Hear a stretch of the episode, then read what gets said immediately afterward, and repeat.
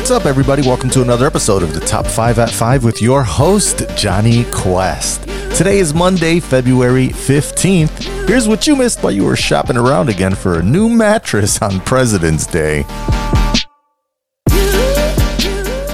All right, well, I hope no one had money on El Trompito being convicted of insurrection this past weekend. That was definitely not happening. Yeah, once again, DT45 was acquitted by a jury of his homies. Yeah, at least 43 of them. Seven of his homies woke up and realized that the dude is guilty. I wish we were also lucky to have juries of our friends if we did anything bad. Anyways, matter of fact, the weirdest thing that happened after the vote was taken on whether or not to punish Donald was that Senate minority leader, Mitch McConnell, got up on the mic and then started spitting bars about how Trumpito was guilty and deserved to be charged for being, quote unquote, practically and morally responsible for sparking the riot. Quote, Trump seemed determined to either overturn voters' decisions or torch our institutions on the way out, McConnell said on the Senate floor, end quote. Whoa, bro. Where was all this fire after Biden was declared president elect? You wasn't saying all this back then. God calladito, super quiet, bro. Anyways, you might be wondering if he was one of the seven Republicans that voted for conviction. And nope, he wasn't. See, he was one of the GOP arguing that you can't punish Trumpito via impeachment since he was already out of office when the trial started. Now, of course, the smart ones in the room remember that the reason the trial started after he left office was because Mr. McConnell delayed the trial until he was gone. But hey, let's be real. DT was never going to suffer a consequence. You think a state attorney general is really going to take up this case now? I don't know. Maybe the DCDA, but it's it's unlikely. So I don't know. There, There you go. That's it. That's the era of Trumpito is hopefully nearing an end. Well, at least until 2023, or or maybe not. I don't know. In his statement, he said that there was more to come. Whatever the hell that means. He's already vowed cancel culture style retribution in 2022 against any Republicans that voted against him to convict or for impeachment. But I don't know. Who knows if his voice is going to carry as much gravitas in six months? For now, we can at least confirm for sure that he is a twice acquitted, but still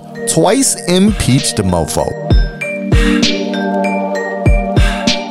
All right, I found a new website today, vaccinehunter.org. Now, if you happen to live in the US and are under the age of 65 or so, you probably aren't yet eligible for the vacuna. Yes, the vaccine for the vid has been dished out. Well, she's over 55 million in the US and over 170 million worldwide, but it's still limited based on your state on who is eligible. Of course, like I mentioned, the more senior of our society gets first access in the first wave you have the frontline workers and hospital workers, education staff, etc. I mean, there's a list. And and like I said, it varies by state. But here's the thing with this vacuna, it needs to stay cold. And once defrosted, it can't go back. Quote, because the vaccines cannot be refrozen, any doses not used within the allowed time frames have to be thrown out. Really, the goal is to find these points where we have these leftover vaccines where somebody didn't show up to their appointment they have vaccines left over that can't be reintroduced into the cold and need to be put into someone's arm, end quote. Now, that was Doug Ward. He's the one that started the website for the hunters so that no vax dose is waited. Now, the site links you with different Facebook groups in your state or metro area with people that have been monitoring doses at distribution spots. There are reports of people having waited in line all day just to see if anything is left over at the end of it. Now, of course, there's two ways to look at this. Ward says this isn't skipping the line, this is just creating a single rider's lane to fill up the gaps, like at the theme park. I mean, I guess it's better that it goes into a 25 year old's arm than goes into the trash, right? Now, there's also the more cynical view. I mean, if you can afford to spend the day waiting in line for the chance to get a shot, well, why not volunteer with organizations that are trying to get the word out to those that are currently eligible? Help distribute the Vax news yourself. But uh, I don't know. I don't know how I feel about it. I, I would def prefer that it be used than be trashed. And while I personally have a qualifying comorbidity, I probably would feel strange taking a shot away from someone else more qualifying and, and at the higher risk of contracting the coronavirus. So, yeah, I don't know. What are your thoughts on this? Hit me up. I'd love to talk to you guys. You know the handle.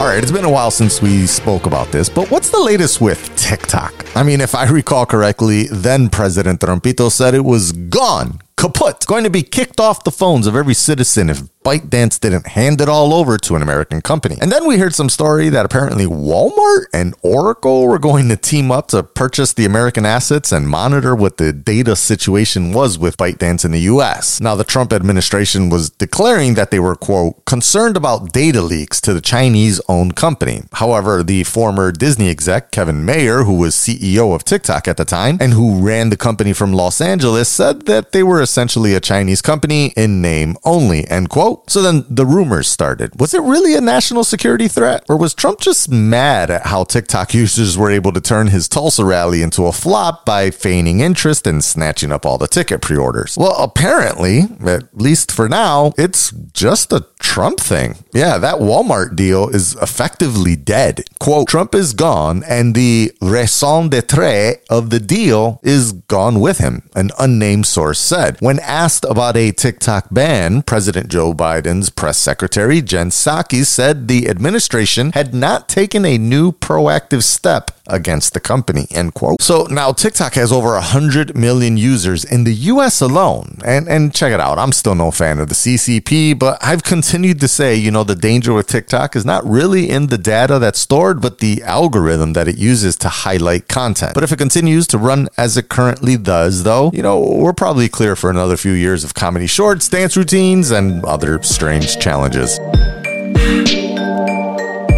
Speaking of shunned apps, guess who's Bizak? Yeah, your favorite Twitter trolls' favorite Twitter replacement app, Parler. yeah, they found some nincompoop company willing to risk terms and lawsuits to host them again. And if you recall, Parler was that far right leaning, freedom fighting social media app that was unceremoniously, yet deservedly so, kicked off the internet for like, no, no, 25 days or something for allowing posts that advocated violence that eventually led to things like the Capitol riots and doing very little little to remove them. Now, the app is still nowhere to be seen. Apple and Google haven't yet allowed them back on their stores, but users can go to the website and log in. However, when they do, quote, they will find that all their old posts and content have been removed. It's unclear whether this was a consequence of the hurried exit from Amazon Web Services last month, a scorched earth policy regarding the content that got the site in hot water in the first place, or just some other reason. Fortunately, someone had the presence of mind to make make a backup, though not with the intention of restoring it. At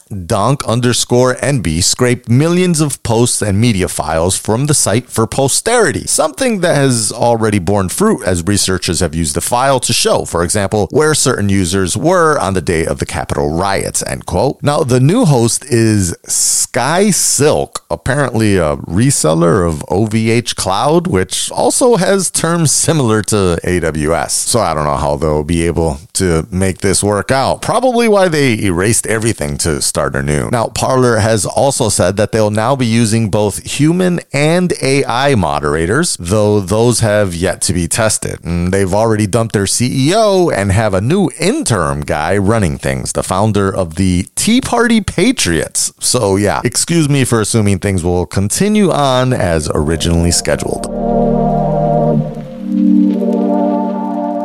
And finally, for my gamers out there, cloud gaming is the next generation after this current one. I mean, the way things are growing in the tech space, why would there need to be a PS6 or an Xbox Series Z? I mean, following what we have, as long as you have fast internet, and you can game with someone else's computer, well, cloud computer. And Microsoft has their product in the market now, xCloud. There's an app, but it currently only runs on Android. There's no PC, Mac, or iOS support. But on the latter, it's more to do with the App Store rules. No idea why it's not on PC yet, but it might be because of this. Quote, Microsoft has started testing its xCloud game streaming through a web browser. The service allows Xbox players to access their games through a browser and opens up xCloud to work on devices like iPhones, iPads, and PCs, end quote. Yeah, this is just like having your Xbox, but in the cloud. Yeah, the web version appears to be limited to Chromium browsers like Google Chrome and Microsoft Edge, kind of like Google Stadia, but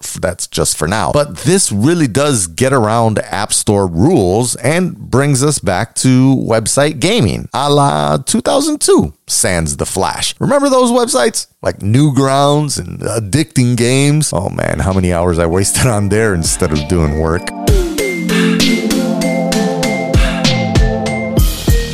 Well, my beautiful people, those are my top five news stories of the day. Just a couple extra things that I wanted to talk about in here. Uh, did you see this Tekashi 69 versus uh, Meek Mill nonsense trying to go viral BS? I mean, if you saw it, they, they both have security teams. Why are they talking trash about having security? It makes no sense. I'm interested to see that Tekashi documentary.